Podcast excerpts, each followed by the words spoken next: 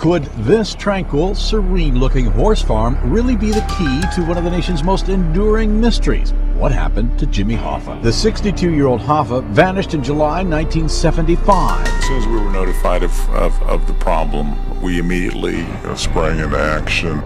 This week, FBI agents descended on the farm. Investigators were seen combing through the landscape, through bushes and trees with sticks. Authorities suspect Hoffa was killed to prevent him from regaining the Teamsters presidency. We immediately uh, sprang into action.